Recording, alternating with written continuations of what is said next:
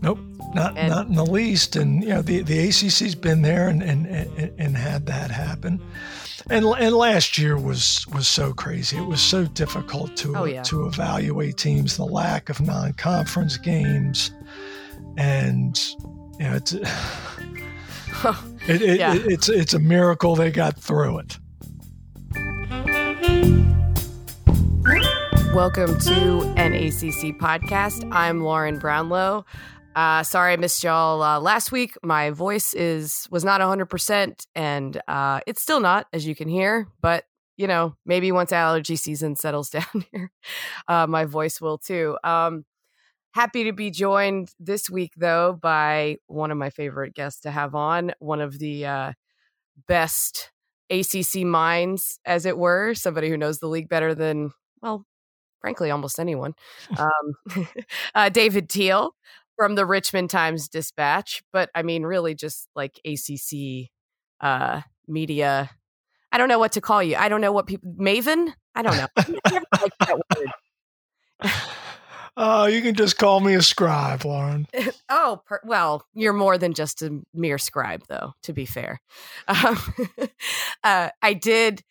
I, I so I, I wanted to have you on though. I mean, I could have you on any given week to talk all things ACC, of course, but I wanted to sort of have you on because I I, I was intrigued by um, a piece you wrote about the ACC's uh, financial situation. Um, I guess this is the is it is it the first or second full? year? It's the first full year of ACC Network money. Yes. Okay.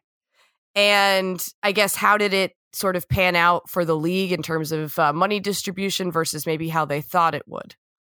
Well, I I think in terms of projections, you know, the ACC is not going to give us its internal projections, and nor is is ESPN, the conference's partner in in the network project. But I I think they were encouraged by their projections. And I think what the 2019 20 federal tax filing revealed is that the league exceeded those projections. Now, I've been following ACC tax returns for more than a decade, and every year its television revenue goes up. But this past year, it went up considerably.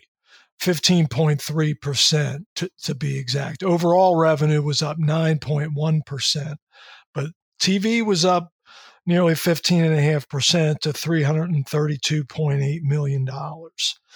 What we can't figure out really is how much of that uptick is direct, directly attributable to the network. Oh, interesting. Okay.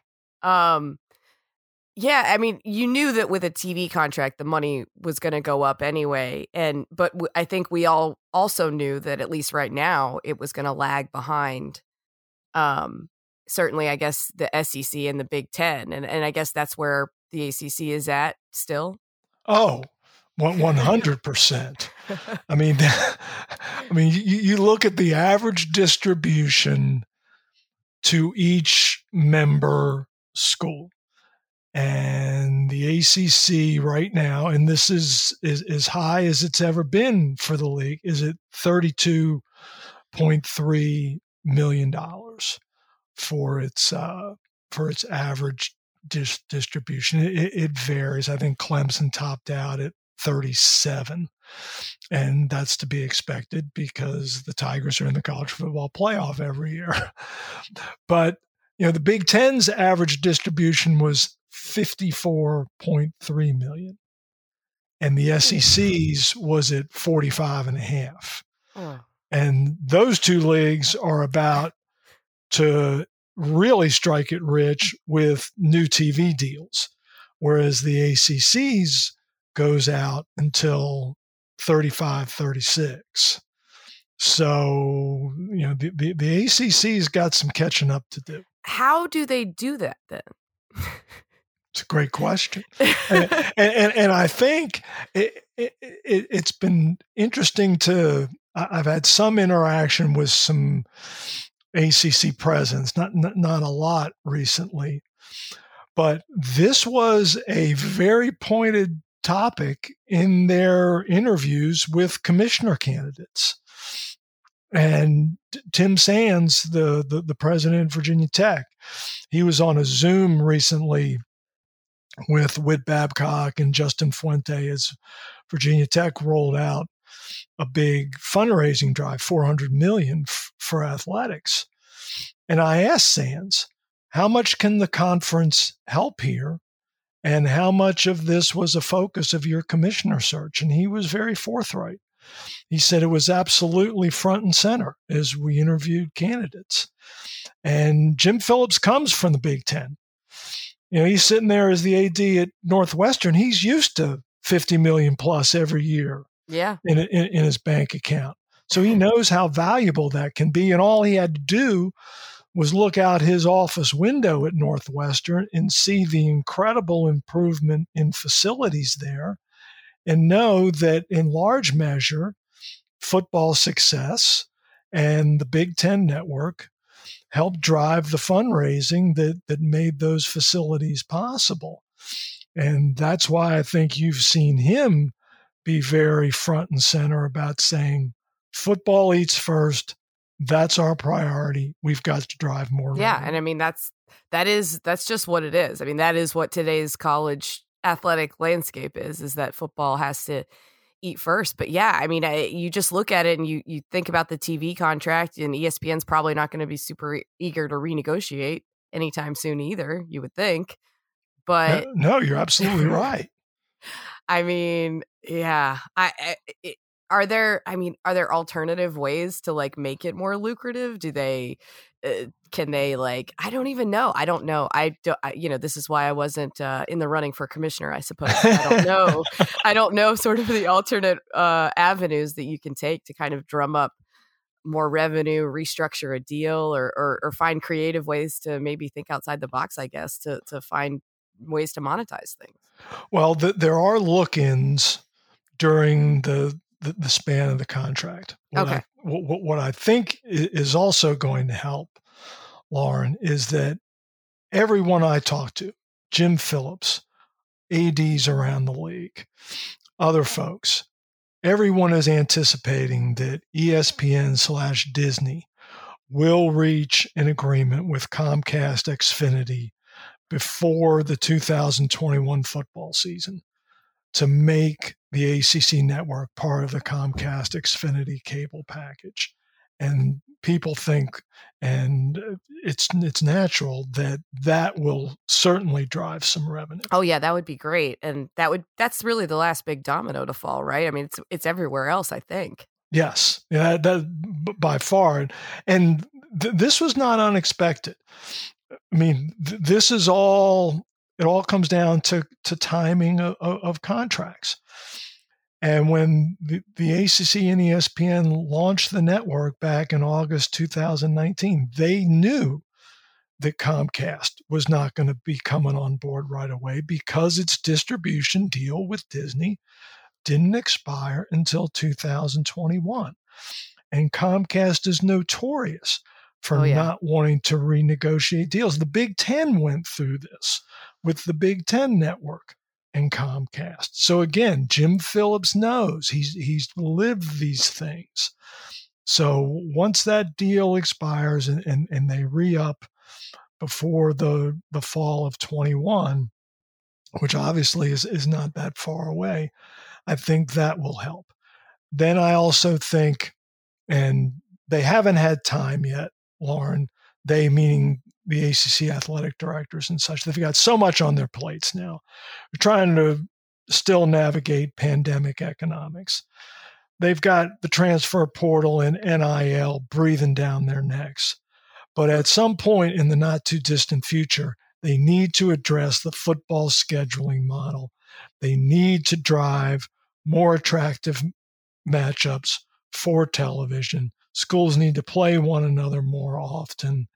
And they also hope that that will enhance revenue well, well, that's what I was going to ask about too, because you know it's interesting. Obviously, ESPN and Disney, it, it's a business, and they you know they don't want to pay more for something than they feel like they should have to. But at the same time, I'm sure they understand that whatever their payout is to the ACC impacts the ability of the league to be mm. successful too. Mm-hmm. So, so I, am guessing there's a bit of a I, I don't know if partnership's the right word, but maybe uh, Eh, you know, it, it, there's mutual interest there in, in sort of getting everyone involved more money.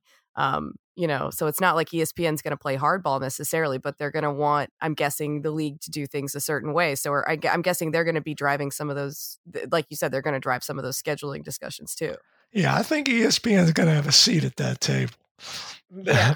they, they, they, they, they, they will, if nothing else, they will make their preferences known it's a weird position for me too like I, I, mean as a journalist not like i understand the changing landscape of journalism and everything else but it's just a weird thing to me to think about the fact that basically at least when it comes to espn and the sec and acc that they essentially have like a financial stake yeah. in two leagues that is bigger than the other 3 mm-hmm. no and- it's it's it's it's very strange. I agree with you.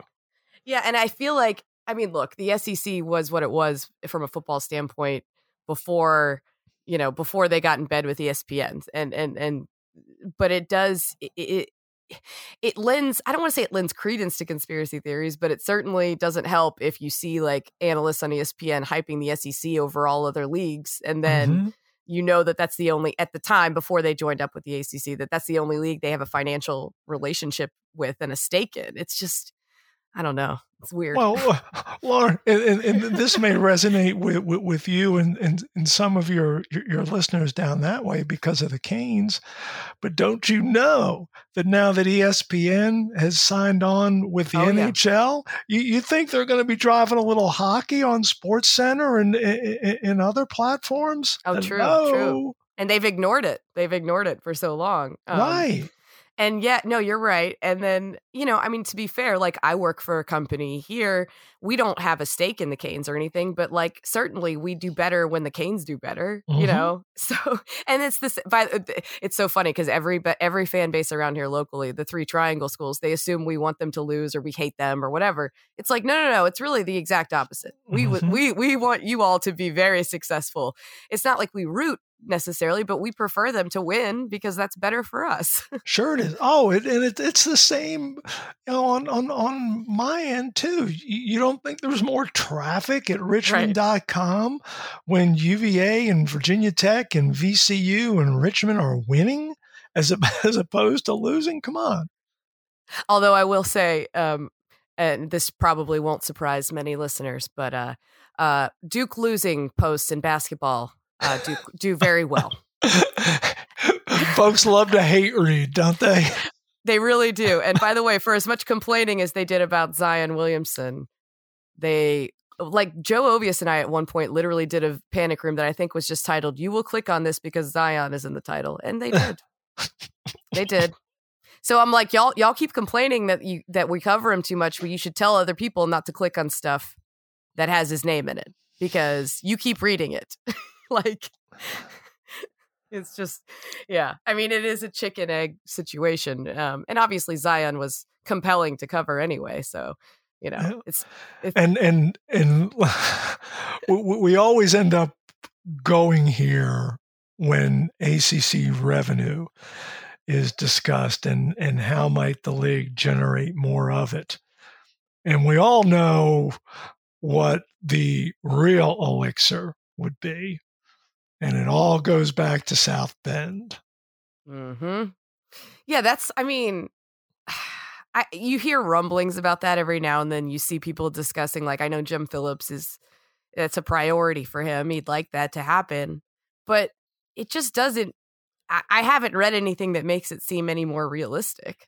Now, I, I mean, my take is has always been, Lauren, that the one thing, and perhaps the only thing, that would drive Notre Dame toward foregoing football independence and, and joining the league all in is college football playoff access. Yes. Right now, Notre Dame has an equal chance. I mean, there are no automatic bids. It's four spots. Everyone has essentially among the Power Five an equal chance. Now, I think we're all of the opinion that eventually that four team format is going to change in some way. Might be at the end of the 12 year contract, might be sooner. That seems very much a, a, a fluid deal. But if they go to eight and there are five automatics for the Power Five and another for the Group of Five, then all of a sudden Notre Dame Yeah, is vying precarious. for yeah, the, there that window for Notre Dame narrows, and then the calculation for the Irish has to be: Do we have a better chance of getting to the playoff through winning the ACC, or through getting one of two available at larges? And then I think that becomes a very interesting discussion.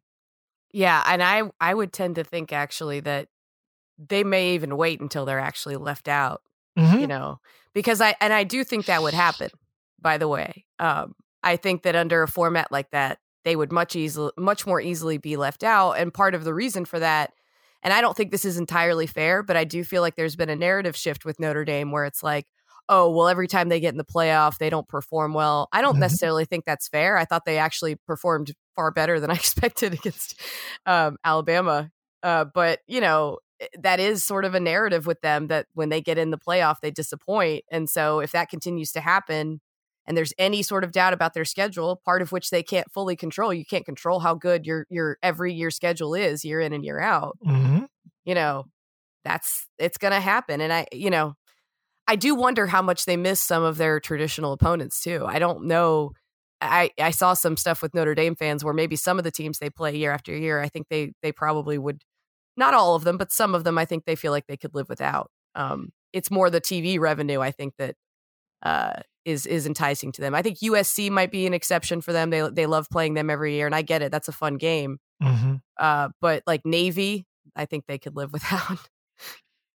Yep, and, and and they like playing Stanford as well because they, they they do them in alternate years. So Notre Dame plays a game in California every season. One year they're at USC, the next year they're at Stanford, and that's that's the way they, they they've worked it. They they like that California presence, and I think what what a lot of people don't realize is that independence for Notre Dame is not a financial decision if Notre Dame joined the ACC all in, I'm convinced that it would make more money than it does now just with its NBC football deal. hmm Yeah, no, I think you're right, and I I mean I'm sure they have to know that on some level, Oh, sure they do. but they also know that culturally, I think Mm-hmm. independence matters to them quite a bit. But yeah, that is. I guess that is the biggest way of, of getting more revenue. So maybe maybe if Jim Phillips just pushes for a playoff expansion and helps bring that about, then that that in a roundabout way, that's what he will do is is bring Notre Dame in uh, without directly, you know, because you're not going to get them in, you know, and you have to make sure that they're not in too much of a position of power because then you end up having kind of a Big Twelve Texas situation. Yes. And I don't think the ACC membership would be keen on any of that. No, ag- ag- agreed wholeheartedly. The the ACC has long been a a revenue sharing, equal proceeds conference, and the Longhorn Network in Texas has driven so much dysfunction in, in the Mhm. Big Twelve. It's just yeah, it's not worth it. Yeah, and that's you know, I mean, the the Big Twelve and uh, you know the Pac twelve just find themselves in a really precarious position too. So at least the I guess the ACC could say at least we're not them. They're in between, I guess, right now, which is there are worse places to be, I suppose. Oh, absolutely, and yes, and I always try to to, to make sure to, to mention this whenever I write about the ACC's revenue lagging behind all the other Power Fives when it comes to average distribution. Is that the ACC still excels on on, on all levels, You know, he, he, yes, hey, 0 and 6 in, in, in the bowls this past season, historically bad. Not a good NCAA basketball tournament. Ooh, no, th- th- th- this past March, can't can't deny or you know put put put um, band aids on any of those warts. But you look at any time frame, last ten years, last fifteen years, the ACC with its Olympic sports, with its revenue sports, you know, when's the last time the Big Ten won a national championship in basketball? Oh, I know. It's 2000. Yes. Hello. right? Is yeah, I was going to say, because I was going to point that out, the Big Ten, like, yes, the ACC did not have a good NCAA tournament, but the Big Ten, in some ways, I feel like when you have as you know as much success as they did during the regular season, and it's not entirely fair because we understand what a crapshoot the NCAA tournament can be. Yeah. But when you have that many teams get in and you have that many high seeds and you perform the way that they did, it's just not a good look. Nope. Not, and, not in the least, and you know the, the ACC's been there and, and and and had that happen, and and last year was was so crazy. It was so difficult to oh, yeah. to evaluate teams. The lack of non conference games, and you know it's it, it, yeah. it, it's it's a miracle they got through it. It it really is, and it's and and and that it felt right at the end. You know, it was like I I was I was convinced that whoever won the national title, it would end up feeling wrong, and it would feel like, oh, this isn't, you know, this didn't play out the way it should have, and COVID would end up impacting it, and really, it ended up being fine. So yeah, I uh, mean, two best teams, right? Yep, yeah, and I was yeah, it, the game wasn't good, but other than that. it's fine. The you know the Gonzaga game, the the game before was good enough. That oh my gosh, yeah, that was one of the best games I've ever seen. But yeah, I mean, it is. It was a weird year, so you kind of throw it away. But um, I guess, and maybe I guess that helps with some of the athletic departments impacted by COVID. You know, to get a little bit more of a financial windfall too. Um, that that that helps offset some of that. I'm assuming. Oh yeah, and it, the, the schools are you know they're going to their campus you know administrations and depending on various state laws with, with, finance and auxiliary units and and all that you know s- some of the campuses are able to help their athletic departments navigate some of this and you know a lot of lot of folks you know the higher higher earners the revenue coaches the ads they've taken pay cuts you know, eventually they'll get their heads above water. But you know, it's it, it's still going to be a while. I was going to say not. I'm not getting political, but you know, you could argue that uh, college athletics at least did a better job of uh, making their, uh, s- you know, CEOs, so to speak, take a pay cut than actual CEOs. But oh uh, yes, during the pandemic. but that's you know that's a whole other uh, podcast that I'm not doing. Uh, so yeah, uh, it, I guess um, you know you you touched on a little bit with name, image, and likeness. That's oh, that's been an interesting thing to cover around here because certainly everybody understands the reality of it. Um, we we kind of know where all the ads stand, especially as Nina King um, you know, get set to take the reins at Duke from Kevin White. I, I found it fascinating at her press conference that, you know, she, I mean, she's there with her mentor, the guy who kind of brought her in, and Kevin White, someone she respects and cares for so much. And, um, you know, she's asked, and we know that Kevin White's not a fan of name, no. image, and likeness, uh, Bubba Cunningham as well, and at UNC. And then uh, she's like, yeah, I, name image and likeness is good and it's here and mm-hmm. you know and I, I just not that you have to agree with someone on everything but i just thought that was interesting as he's like sitting in the corner with coach k i'm like hmm uh, but it is reality and and you wonder on some level how much some of the current realities led to you know some of the retirements whether it's kevin white's or, or roy williams or, or whoever's it is that they just felt like i'm not ready to navigate this world and you know it's probably for the best for duke anyway that they have somebody in nina that you know, kind of gets it and is leaning into the future, but we just don't know what that looks like. I mean, in North Carolina, not only do we not have a name image, you know, we don't have a name image and likeness law here, and not only do we not have one, but like there's not one being pushed through right now. Right. Like there, there is no movement towards that, and nobody knows what that means. mm-hmm. No, it's the same here in Virginia. There, there, there is no uh, no no law here on the books or or pending, you know, un, unlike in in Florida and Georgia, and you know, I, I kind of look at this, Lauren, a, a little bit like cost of attendance. You know, there was this hue and cry from coaches when the cost of attendance, for lack of better description, stipend came in, and different schools were going to be allowed to tack on varying amounts. It's all based on a federal formula to the value of a scholarship. And oh my God, what if State U is able to award more in cost of attendance than its crosstown rival? And that's going to be such a recruiting advantage. And now it's crickets. Nobody talks about that anymore because no. it, it, it never manifested itself, never did.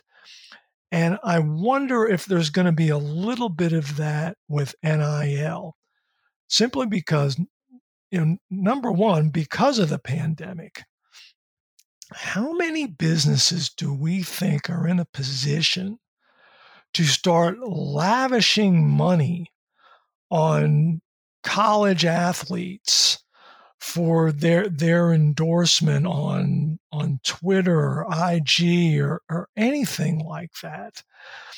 And then I I wonder, okay, say you're a car dealer in Tuscaloosa and you have a mind of wanting to sign the, the, the next star quarterback to a big advertising deal or w- whatever you might imagine.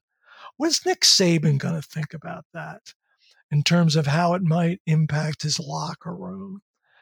And might Nick Saban kind of look at that car dealer and say, cool your jets, pal? Yeah, I, um, I just don't think that this is going to be the revolution perhaps that some people anticipate and in many cases fear. That's interesting. Okay. Yeah. I, and I, I, think that there is some apprehension right now too, because there, like you said, there is like some states have the law, some states don't. We don't know what the NCAA is going to do. Right. And we don't know what Congress is going to do. Or the Supreme Court, you right. know? oh, God. I mean, it's just this i mean credit to nina too because during her press conference she did say and pointed out accurately and you don't you don't always hear athletic directors say this and i, I respected her for actually saying it. You know when she said something about what she got asked something about what the ncaa will do and she's like well the ncaa is us. Like we are the yes. ncaa but she also pointed out and this is also true that while the ncaa is the schools the schools are are a very diverse and disparate bunch that all have separate interests. Um, you know it's not as if they're a monolith you know that that all feel or think one way and so you have to try to you know the ncaa is all of the schools but it also has to try to represent the interests of all of the schools and that is often the challenge. Right and hey we all love to bang on, on the ncaa and so often it is so richly deserved but but in this case to, to really criticize the NCAA for for being cautious or or plotting on, on NIL, part of me doesn't blame them because they don't know what Congress is going to do. They don't right. know what the Supreme Court is going to do with with with that case. And now that's not as strictly an NIL case, the the one that's coming up here next month. But it's right. That's still, more about their powers, I guess. yeah, but it's but it's still yeah. about ca- capping compensation and, and the mm-hmm. value of a scholarship. So it, it may have some NIL ramifications. It, so I, I kind of get it. They they want to see where the feds go before they weigh in. And you, have mentioned N- Nina King a couple of times. How great is it to have an AD with a law degree? Yeah. I, I oh, mean, yeah. I mean, it, it, it, it's almost a prerequisite these days. I mean, I'd be thrilled right now to have someone sitting in that chair with a law background.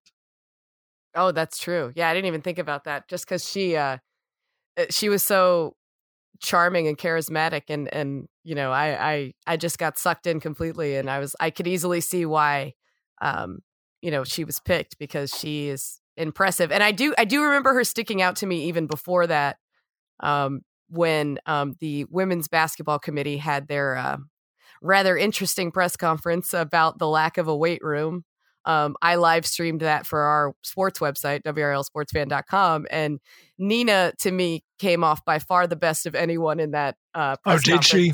yes, because every, I mean, oh, just it was.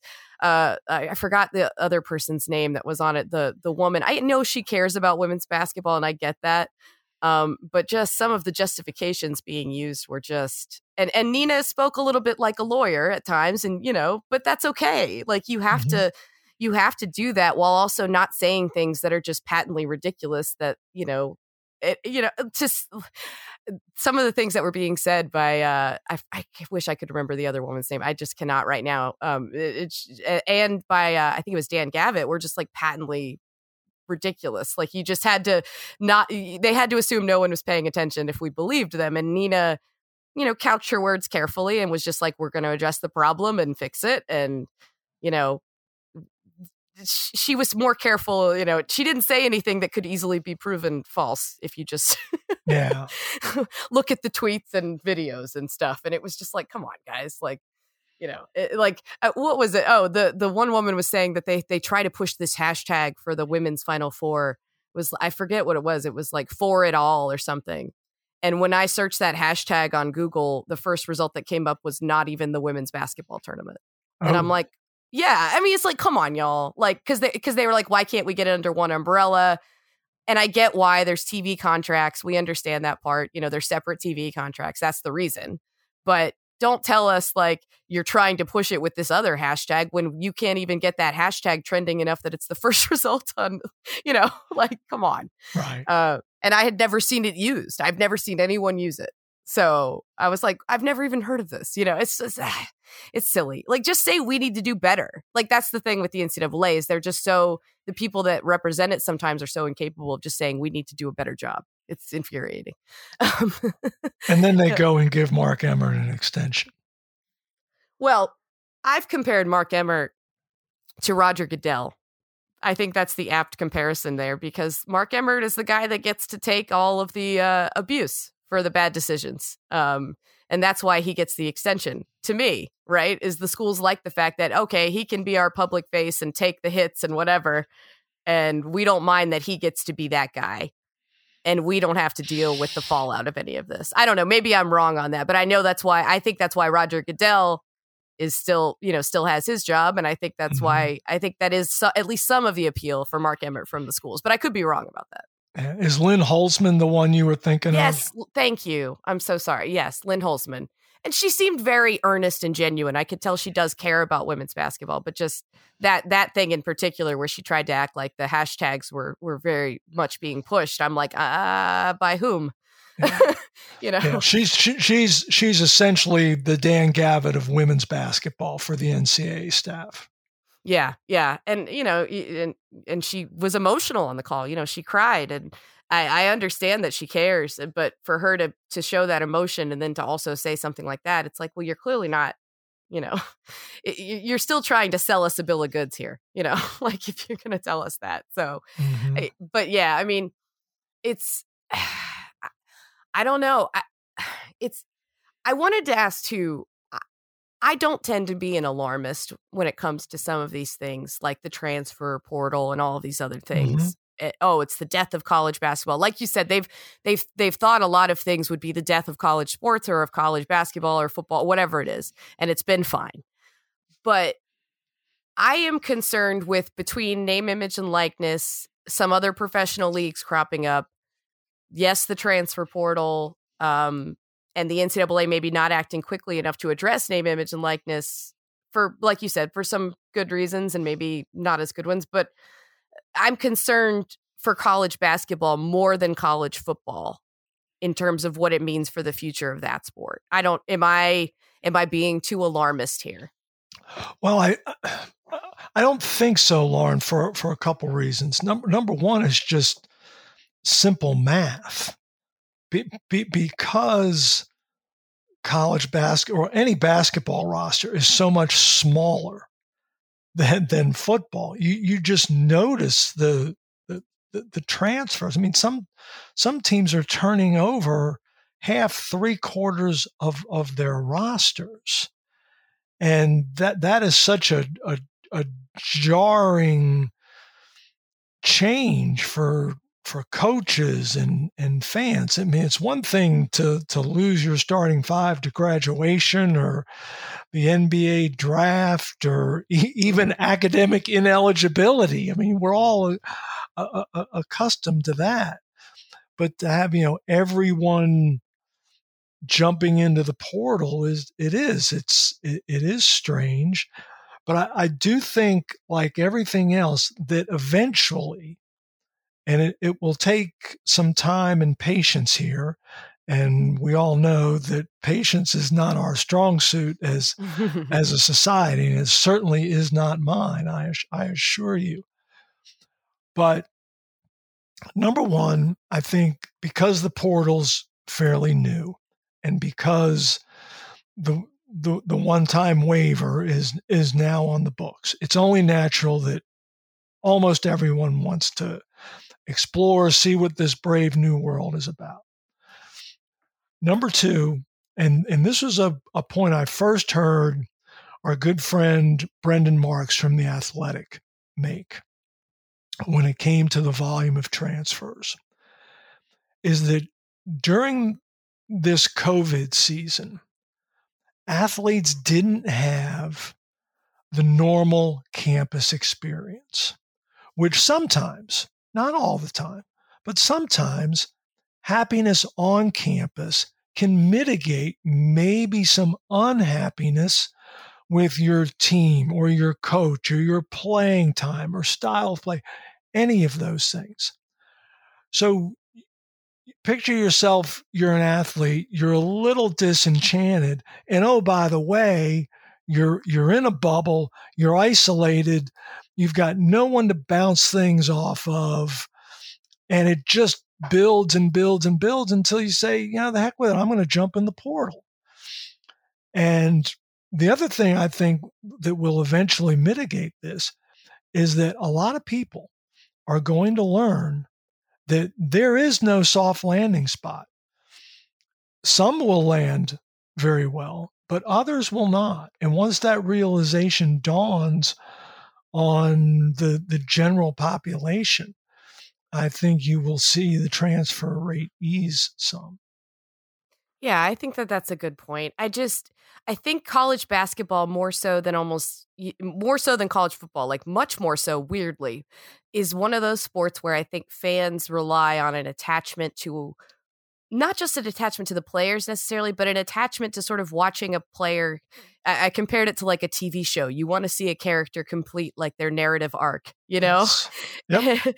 and and it, and and I and I understand completely why fans have a fr- and I sympathize with it uh, of why fans have a frustration. I've talked a lot about Walker Kessler at Carolina. Mm-hmm. That's a guy that I saw you know towards the end of the year get so much better and and he reminded me of like a Tyler Zeller in that you know he was his was quarantined for COVID issues, but you know Tyler Zeller was hurt and had big guys in front of him. So did Walker Kessler have big guys in front of him. And by the end of the year, you really started to see flashes of what they would become, and and you're like, oh, this guy's going to be the big, you know, he's going to be the guy next year, you know. And mm-hmm. everybody kind of knew that.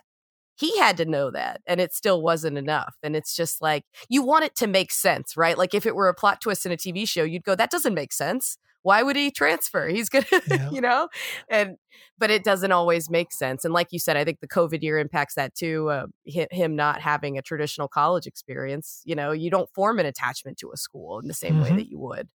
You and, don't make uh, friends outside of basketball because right. you can't. yeah, and, and and I think you, you your point contrasting basketball to, to the other sports is is spot on because we see them. They, they're not wearing helmets. Yes. They're, they're, they're not at a distance, especially if you're at the game in the arena. I mean, you, you do, you do develop this affinity for them. And you do want to see them develop over time and, and just to see the constant roster churn.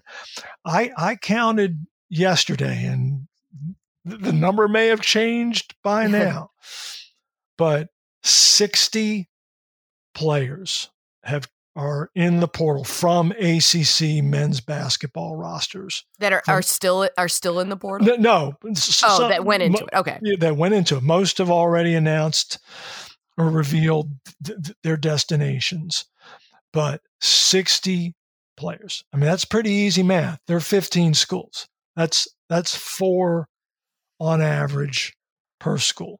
Yeah, you add graduation and NBA, and mm-hmm. you know that's that's what that's where you get. I think Josh Pastner had said forty two percent currently, and they think it could get up to fifty. Um, and it's yeah, and I think part of it. I remember there was a lot of alarmism with one and done, mm-hmm. right? But to me, I didn't at the time. I thought that was silly and I still think it's silly because was college basketball better for having a Kevin Durant for a year, for a Zion Williamson, a Coby White? That year was so fun here in the triangle, you know, to have those guys here for a year. They were so fun to watch. And college basketball is absolutely better for having those guys for one year. And and so some of my concern also stems from the fact that you see these other leagues cropping up and you wonder if players like that will decide to go elsewhere too. I think it, a, a lot depends with some of those other leagues, Lauren, with exposure and yeah. and, and, media, and c- can they generate that kind of attention? Because I I still think, and and maybe I'm living in, in fantasy land because I so love the tournament and March. I I still have to believe that the lure of of playing on that stage is pretty powerful. Yeah, I think I don't think that we'll see the tournament drop off in popularity. That would take a lot. Um that's still I think a national event, but I wonder how much the regular season we've we've already seen drop offs in interest in that and mm-hmm. I just wonder how much that will continue. Um especially as you know, I, I think who, who, was it? Alabama and Gonzaga, I want to say, right? They scheduled a, a non-conference neutral, uh, home and home, so to speak, but not quite home and home. Still counts as neutral, but it's like enough that they'll get a bump in. Um, oh my god, why can't I think of that metric right now? I don't know why because it's a com. It's like something I was obsessed with the whole year. What is the NCAA's metric? Why can't I think of what it's called now? Um, oh, the net. Thank you. Jeez, yeah. Louise. The the NCAA evaluation tool. Right, and it's it's a it's a boon in so that way they for the home and home part. So when you're on the home year, you don't have to take a ding for getting a quad two game instead of a quad one.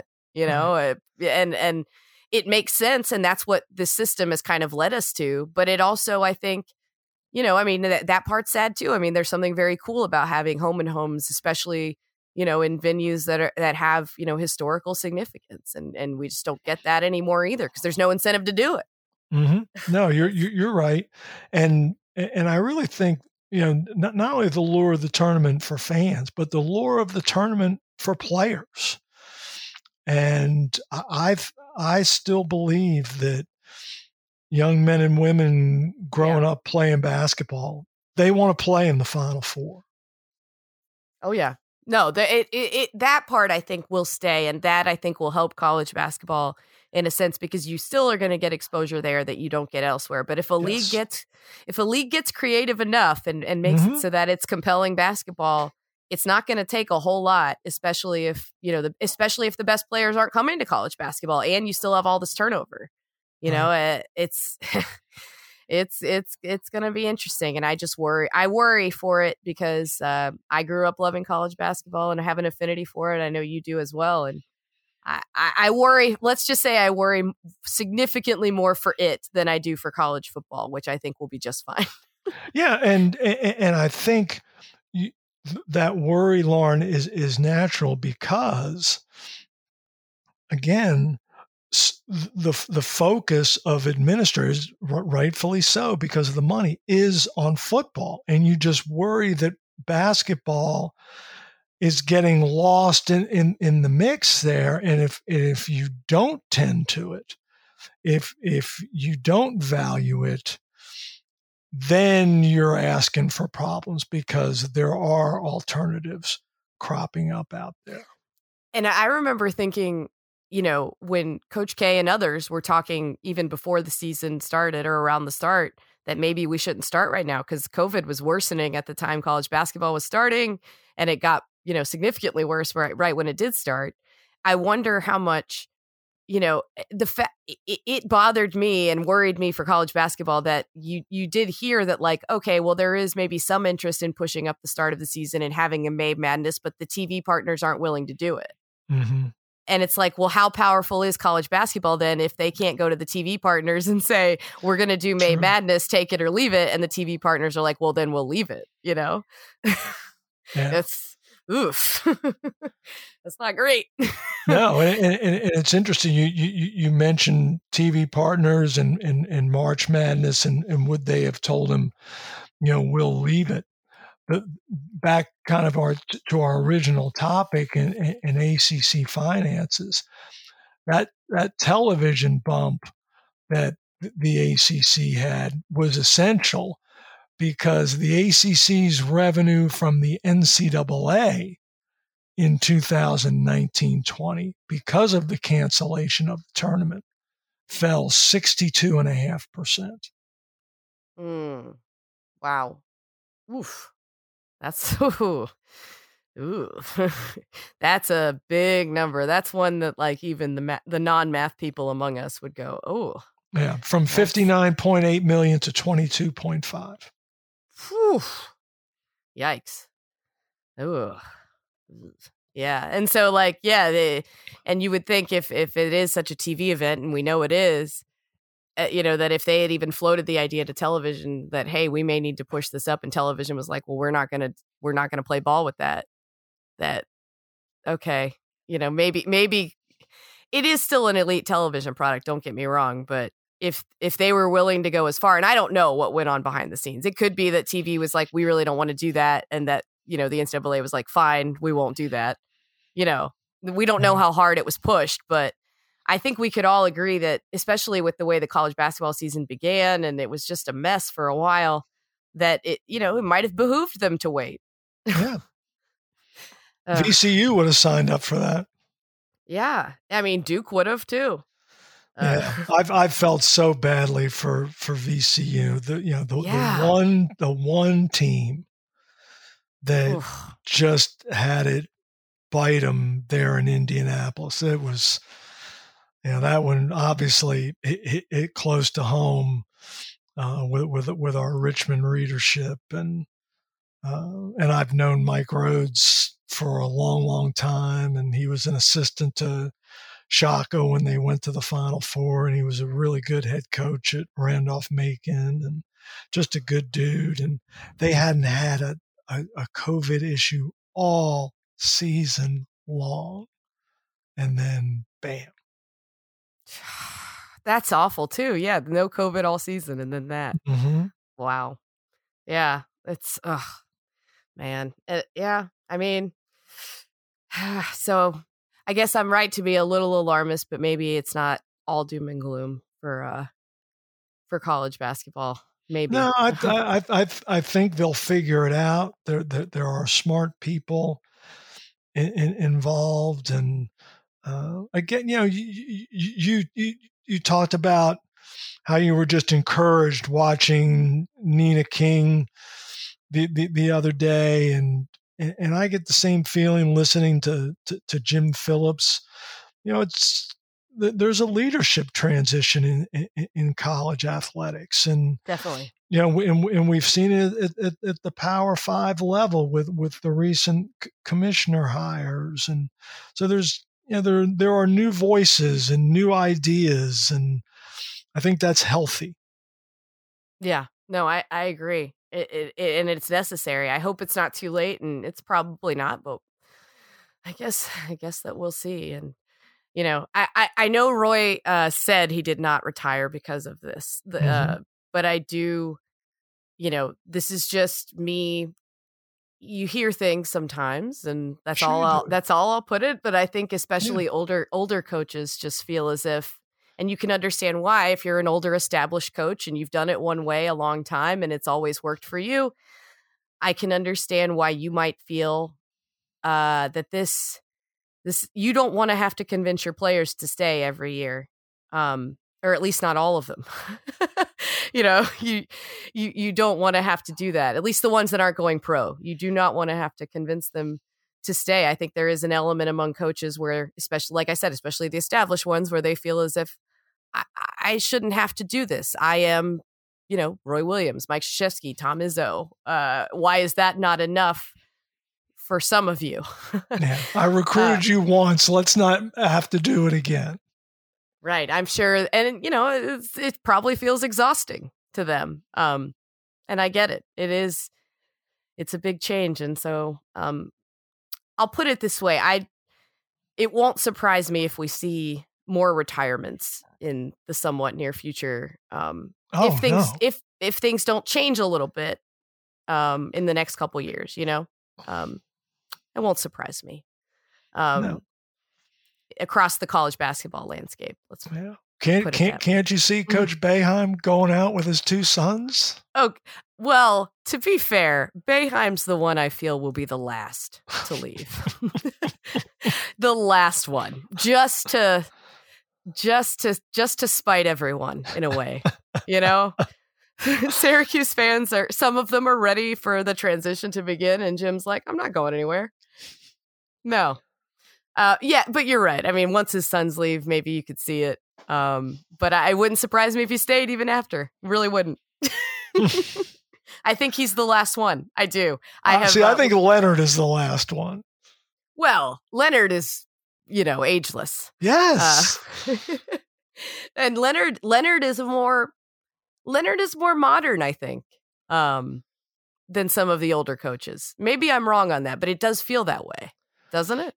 I Leonard just strikes me as somebody who doesn't allow things to to shake him. He just seems so calm mm-hmm. and just for lack of better description and, and, I'm not trying to be more hip than I he just seems chill to me. He I don't think much riles Coach Hamilton up. No. And I don't think he minds the current landscape and is willing to adapt to it. I haven't seen a lot of pushback from him. No. On some of what's happening. And I think, I mean, if I were a college basketball recruit, I'd probably want to play for him above anybody that I can think of in the current ACC. Like, I would totally play for Leonard Hamilton in a heartbeat. Mm-hmm. No, he's I mean, he's he's terrific, and we we love him, of course. But, oh yes, uh, he's he's he's great with us, and always has been, and just a a, a, a charming gentleman. Absolutely, as are you, David. Ah. Although Leonard has quite a few years on on you and all of us. Although I should look it. half as good as he does, and, and I'm like a decade his junior. Maybe it's because things don't get to him. You know, he just yeah. It, it, that, that that's what ages coaches is is when they get upset about things as humans do. But Leonard's just not a normal uh, a normal human like the rest of us. He just lets it roll off him. Uh, all right, David, tell everybody where they can find you. Uh, if you listen to this podcast, you should already know, but in case people don't.